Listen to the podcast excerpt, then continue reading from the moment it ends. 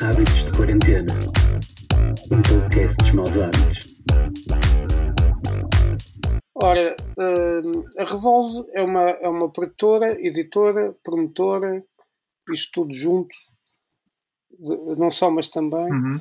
Uh, queria que me contasse um bocadinho a história, como é que começou hum, e como é que, que- Quem é que começou a Revolve? Se fosse só tu, se tiveste mais sócios, e como é que, como é que nasceu a ideia de criar esta estrutura? Hum, a Revolve nasceu, fizemos no ano passado 10 anos, portanto nasceu em maio de 2009 e hum, basicamente fui eu e o Bruno Jorge, vou chamar, eu chamo-lhe BJ, eh, eh, geralmente o pessoal chama Bruno Abreu, por isso vamos chamar Bruno Abreu agora.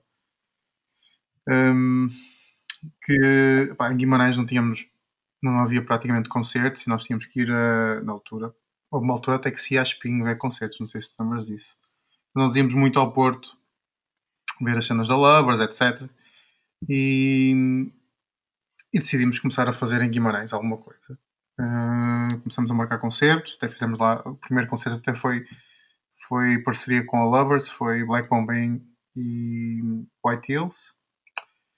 Um, e- foi assim, começamos os dois a fazer, a fazer lá concertos, um, e a coisa foi crescendo, fomos juntando amigos, juntou-se o, o Magalhães, o Rui, uh, depois começamos a, enfim, a fazer eventos diferentes. Ainda continua a mesma equipa do início? Fomos acrescentando, agora somos por aí oito pessoas que, que estão dispostas a fazer alguma coisa pela Revolve, basicamente.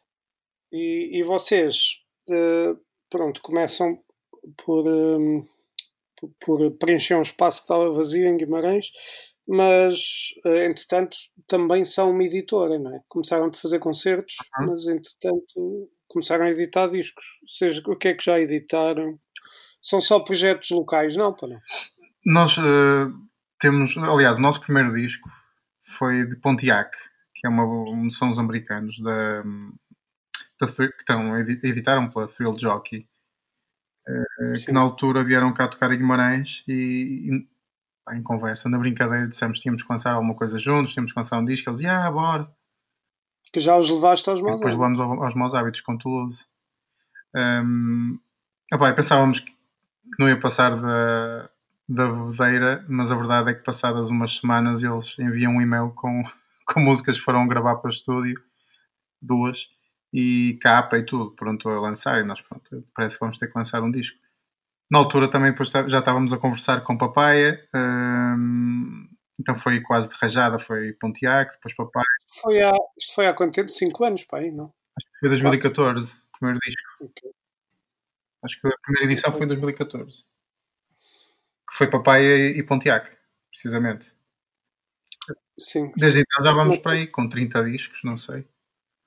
Já vão com 30 discos? Por aí temos pá, pelo meio Toulouse, uh, Chinaski, Joana Guerra, Marco Franco, Montanhas Azuis, Filho da Mãe Ricardo Martins. uh, sei lá, não sei se Qual foi a edição mais recente? foi Evils. lançado Ah, ok, pois é isso. Tinha na cabeça que havia uma edição recente, que foi há um mês, pá, ou menos. Foi no início do ano, lançamos o, disco, o terceiro disco de Evil. Ah, não tiveram ah, receio de editar ah, numa altura em que não se pode fazer apresentações ao vivo? Como é que decidiram? Quando, quando decidimos lançar o disco, ninguém esperava isto, não é? Hum, e havia concertos, montes de concertos marcados, por isso ia ser um lançamento normal. A partir do momento que o pessoal começou, foi em março. Uh, aliás, eu acho, que- eu acho que o disco, deixa eu ver quando é que saiu. O disco saiu antes da, da quarentena.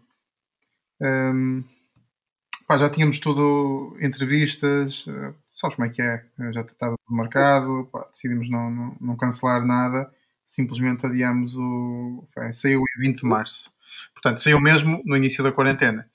E não, não, não cancelamos o, o lançamento, nem fazia sentido. Uh, para o ano logo se fará. Sim, adiaram só as apresentações, é? Olha, ah, Guimarães, não existe propriamente um espaço em Guimarães onde vocês possam fazer as coisas, não é? Vocês vão os concertos que vão marcando vão variando de espaço.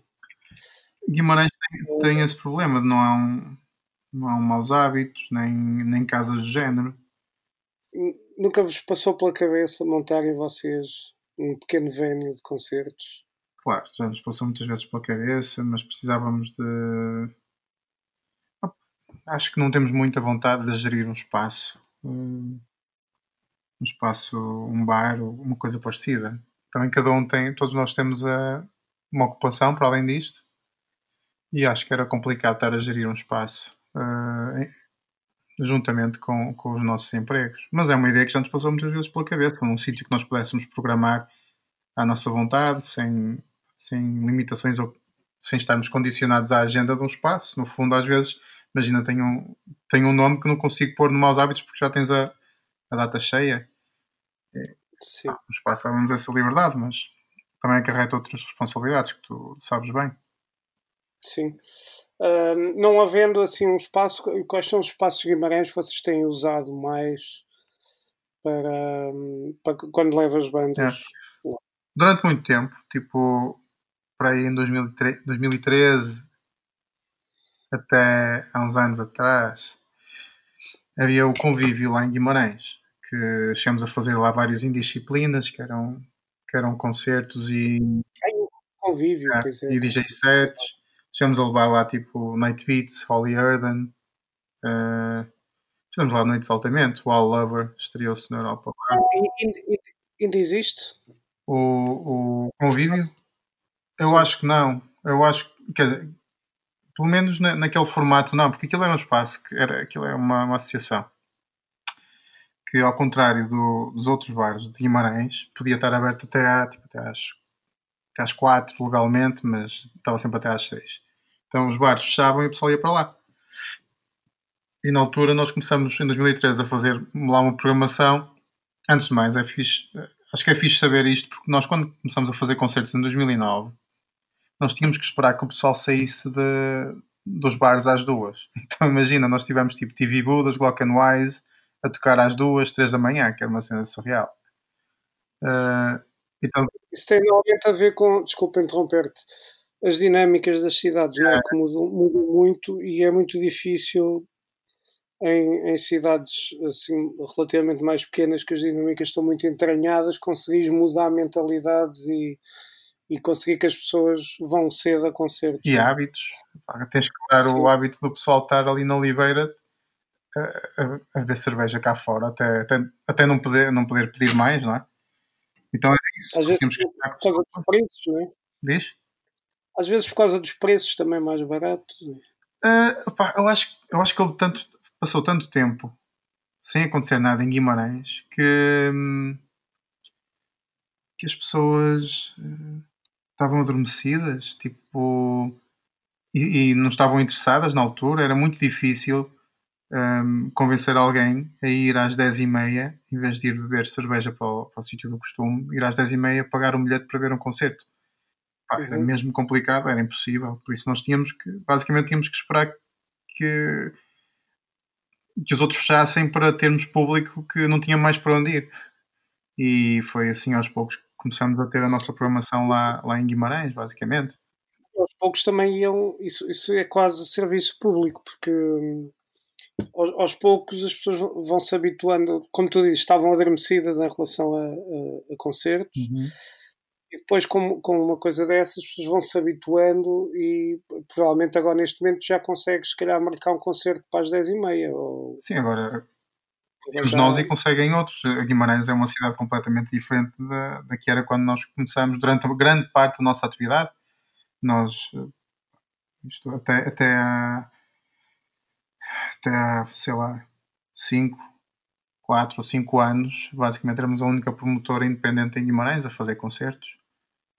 Um, felizmente já não somos, já, já há muitas atividade, um gajo já e acaba por haver quanto mais, mais, mais atividade houver numa cidade, mais públicos tu, tu chamas diferentes, porque nós não, não, não agradamos a todos os públicos e, e, se calhar, por muito nós fizéssemos, para muita gente não acontecia nada, porque não acontecia nada que lhes agradasse. Então é fixe saber mais gente a pensar no que fazer e, e, e a mais gente a programar à sua maneira. E começam a aparecer também e começam a aparecer mais bandas locais, não é? São miúdos que vêm os outros a, Isso eu sinto agora, por acaso. Não sei se ando distraído, mas por exemplo, em 2014 eu senti que ali 2013, 2014, 2015, quando nós, nós começamos a fazer uma programação mais, eh, mais frequente com o Indisciplinas, em que levamos nomes, pá, nomes internacionais altamente.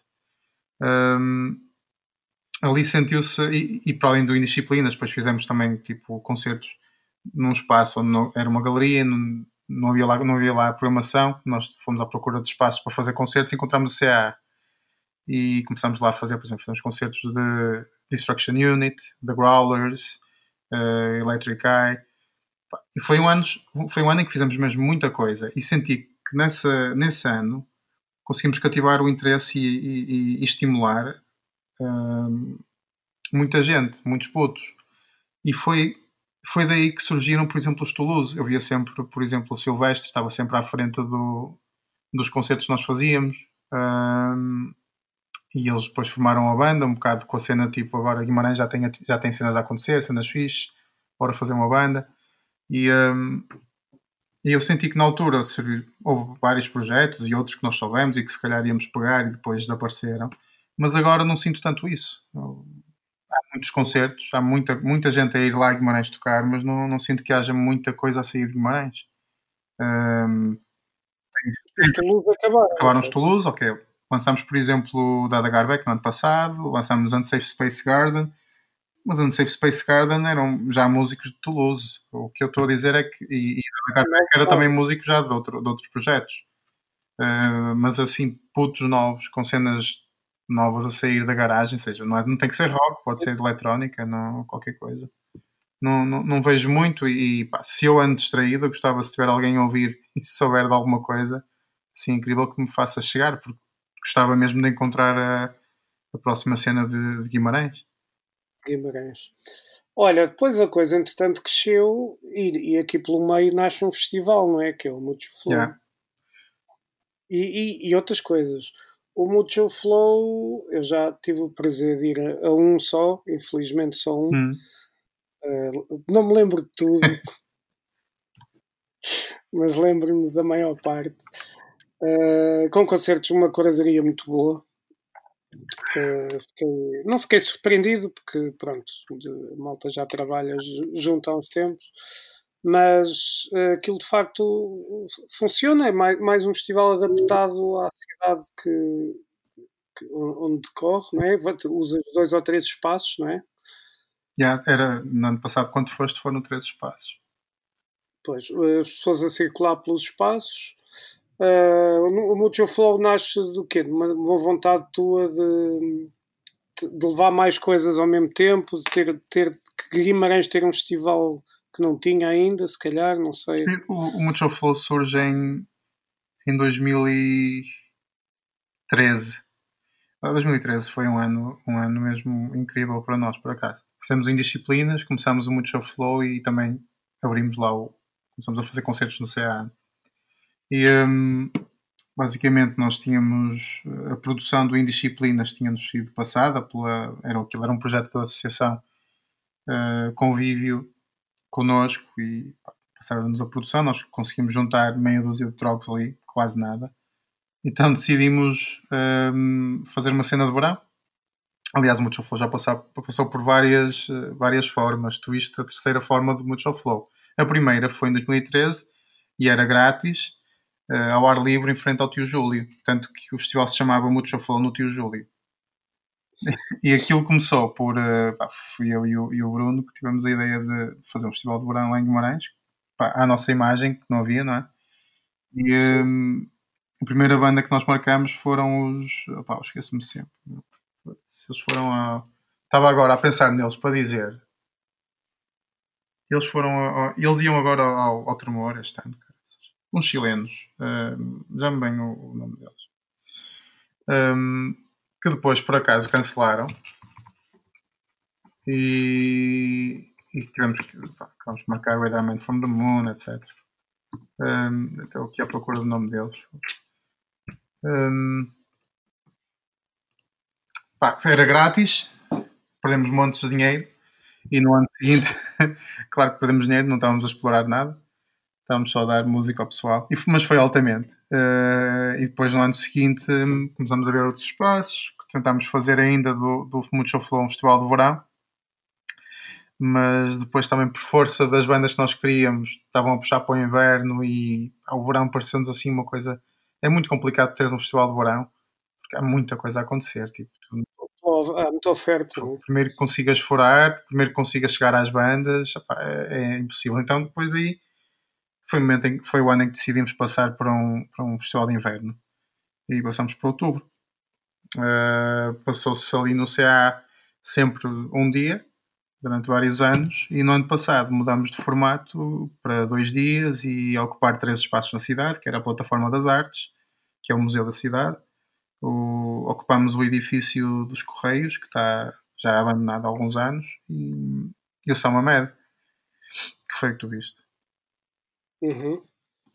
Um, e já com, com uma aderência, eu tenho ideia, lá está, a imagem não é muito nítida, mas tenho ideia dos espaços estarem cheios, ou pelo menos os que eu fui. Sim, tivemos quase mil pessoas nos dois dias, aquilo estava, nós, de um ano para o outro, mais que duplicámos um, o público, foi espetacular. É um, é um festival que está, está-se completamente a afirmar, um, mas e, e, também vocês têm tido outras atividades, eu estou-me a lembrar de uns concertos de tascas. Já, yeah, o Bem Banda.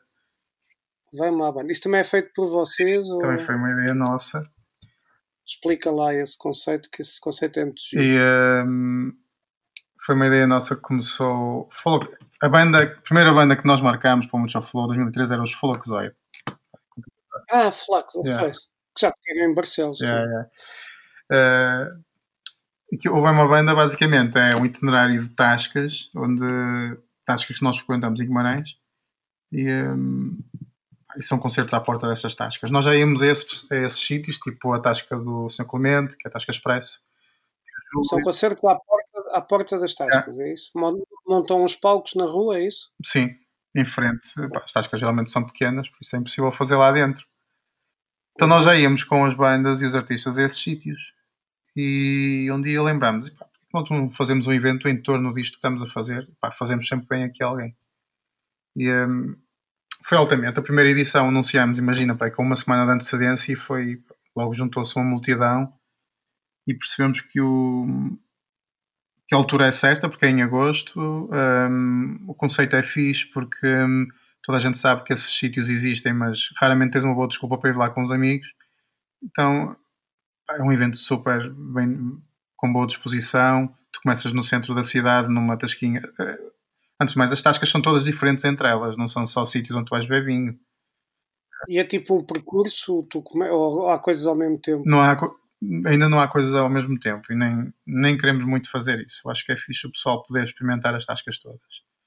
Uh, mas para já são cinco passos. Um, começam no centro da cidade, depois uh, as pessoas oferecemos uma pulseira que dá acesso a uma viagem de um euro um, a ir à Penha e vir. Na Penha, depois tens lá duas tascas, que é o Ermitão e o, os Amigos da Penha. Eh, ou seja, vês lá dois concertos, depois baixas, outra vez para o centro da cidade e tens mais dois espaços. Tens, o, tens um Adega dos Caquinhos e tens o em frente ao tio Júlio e ao, ao Trovador. E é, é, é, o dia? É o dia todo, começa às três e acaba às duas da manhã. Ok. É tipo um rally das tascas, mas de música. Sim, não, pá, não é um rally das tascas, mas é, é um vídeo espetacular. Estava a provocar, não, mas isto é, é para 2021. Corres um bocado o risco de chegar ao, ao último concerto e já não ver nada, não é? claro. Não é, Se quiser contribuir para a economia local. Aquilo fica estás bêbado já à tarde, que acontece muito. Pois. Uh, olha, e vocês para estes, para estes eventos todos têm apoio, têm algum apoio da autarquia ou vivem sozinhos? E... Não, isto, o Vão à Banda, por exemplo, é, é, financiado pela, pela Câmara. O Mucho Flow também tem apoio da Câmara. Uhum. Era, era impossível fazermos estas coisas sem, sem esse apoio, mas uh, durante muito tempo fomos uma promotora completamente independente e por isso é que nos, nos enterramos todos em dívidas, não é? Nós até 2000 e 2017 para aí fizemos sempre tudo sem, sem apoio, tirando, por exemplo, indisciplinas, que era, hum, tinha um pequeno apoio da, da Câmara, de resto toda a nossa programação e edição, etc., sempre foi feita sem, sem apoios. Como é que tu vês o, o, o mecenato, a introdução de, de, marcas a apoiar este tipo de eventos? Uh, achas que, que, possibilita outro, outro, outro nível de, de, uhum. De estrutura e de, e, de, e de, nomes de bandas e, não sei o quê? Ou, ou de facto é um aproveitamento das marcas para. Uh, portanto não querem saber absolutamente nada da, da, da, parte cultural, é apenas um aproveitamento, mais, um, mais uma, uma jogada de marketing, ou achas que de facto há um papel de, de mecenato de algumas marcas quando apoiam estes eventos? Estou-me a lembrar que os festivais todos, neste momento, têm ou uma marca de cerveja, ou uma, uma empresa de telecomunicações, ou como é que tu vês as marcas a infiltrar-se na, na música e na, na cultura? Hum. Eu acho que hum, com bons olhos?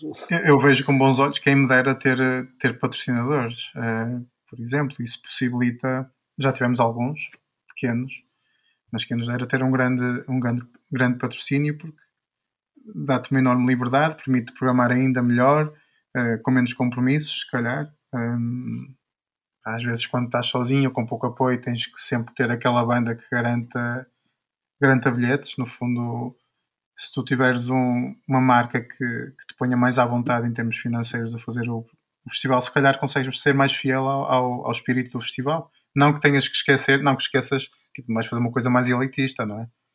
Um, mas se calhar permite fazer as coisas com menos medo e arriscar mais e fazer uma coisa, pelo menos da nossa parte, uh, quando temos algum apoio, é isso que fazemos. E tens algum cuidado na, na, na intrusão Uh, ou seja, não, para a coisa não se tornar um, um anúncio publicitário da marca. Por exemplo, no caso do Mucho Flow temos, a, temos uma, uma marca de cervejas que tu conheces que não está presente basicamente sempre no, no, no, nos festivais que nós fazemos, com ou sem patrocínio, por isso acho fixe que uma marca se queira associar com uma presença mais, mais forte no, num palco nosso, por exemplo, é porque se identifica com o que nós fazemos, é porque gosta do, das pessoas que nós atraímos e, e quer mostrar que está que tá lá também. Concordas que tem que haver essa, essa identificação com, com, com o projeto e a noção de que, pá, que tem que ser um, um win-win, não é? Uma, uma relação de, de, de simbiose, tem que ganhar os dois, não é? A marca. E, e pá, em nenhum festival hoje em dia, não acredito que algum festival sobreviva sem esse tipo de, de apoios. Uhum. A concorrência é tão forte, uh, pá, os, as bandas são cada vez mais caras, os bilhetes têm que ser cada vez mais baratos. Aliás, o pessoal está habituado a dar 100 euros por 300 bandas, por isso é que tu vês que é tão difícil fazer no, no Maus Hábitos uma noite de concertos com uma banda ou duas e a pagar 5 ou 10 euros, o pessoal acha caro. Pois. Pá, isso também é culpa nossa, é culpa toda a gente que está nisto e que tenta fazer festivais, porque é, é, os festivais são música a peso, não é? Estás a ver a, a tudo, tudo numa atada, em, em desconto. Pá, é, é, um bocado mal para, para o resto da programação, te corta um bocado a cultura do, clube, do clube, de frequentar espaços, de descobrir música nos espaços, isso quase que já não existe. E o valor da música, não é? A música tem valor, não é. Não é... Sim, é. é uma coisa que, que, que tem, tem, que ter um valor. Uhum. Isto leva-me aqui, leva aqui já direto para uma coisa que é hum, agora a, a nossa fase da quarentena, uh, em que de repente uh, saltaram para a internet os músicos todos, que não tinham outro espaço para, para fazer coisas, e, e de repente uh, a internet passa a ser uma montra de tudo, tudo de borla, não é? Como é que tu viste este, este, esta invasão de, de live streams na, na internet? Opa, começou por ser um bocado um reflexo de, de e no início até era, giro, e é, é como tudo. Primeiros 10 dias, né? Acho que tudo cansa. Mas começa por ser um movimento de estamos nisto juntos, bora, força pessoal, pá, isso é engraçado e, e se calhar genuíno nas primeiras iniciativas. Mas o problema é que depois uh, é outra vez, tipo, nós estamos sempre numa, numa, todos a tentar ganhar uma fatia da atenção das pessoas e depois estamos, começa tudo a entrar no jogo de, de, números e de criar audiência, criar audiência, alguns quase que é, pá, agora que estás aí fechados e levar comigo. Uh, não há desculpa para não, não verem as minhas merdas, não sei. Uh, pá, acaba por ser uma, uma mistura de não ter mais nada para fazer e, e, e, um bocado de, se calhar, generosidade por parte dos músicos, mas se isso ajuda em alguma coisa, pá, não acredito. Nada. Não. Eu não tenho um bocado de impressão ver uh, uh, artistas até que, que, já os viste em boas condições, com bom som, com boa luz, com boa imagem, de repente uh, não, não achas um bocado deprimente? Eu achei, por isso é que estou a falar nisso, às vezes.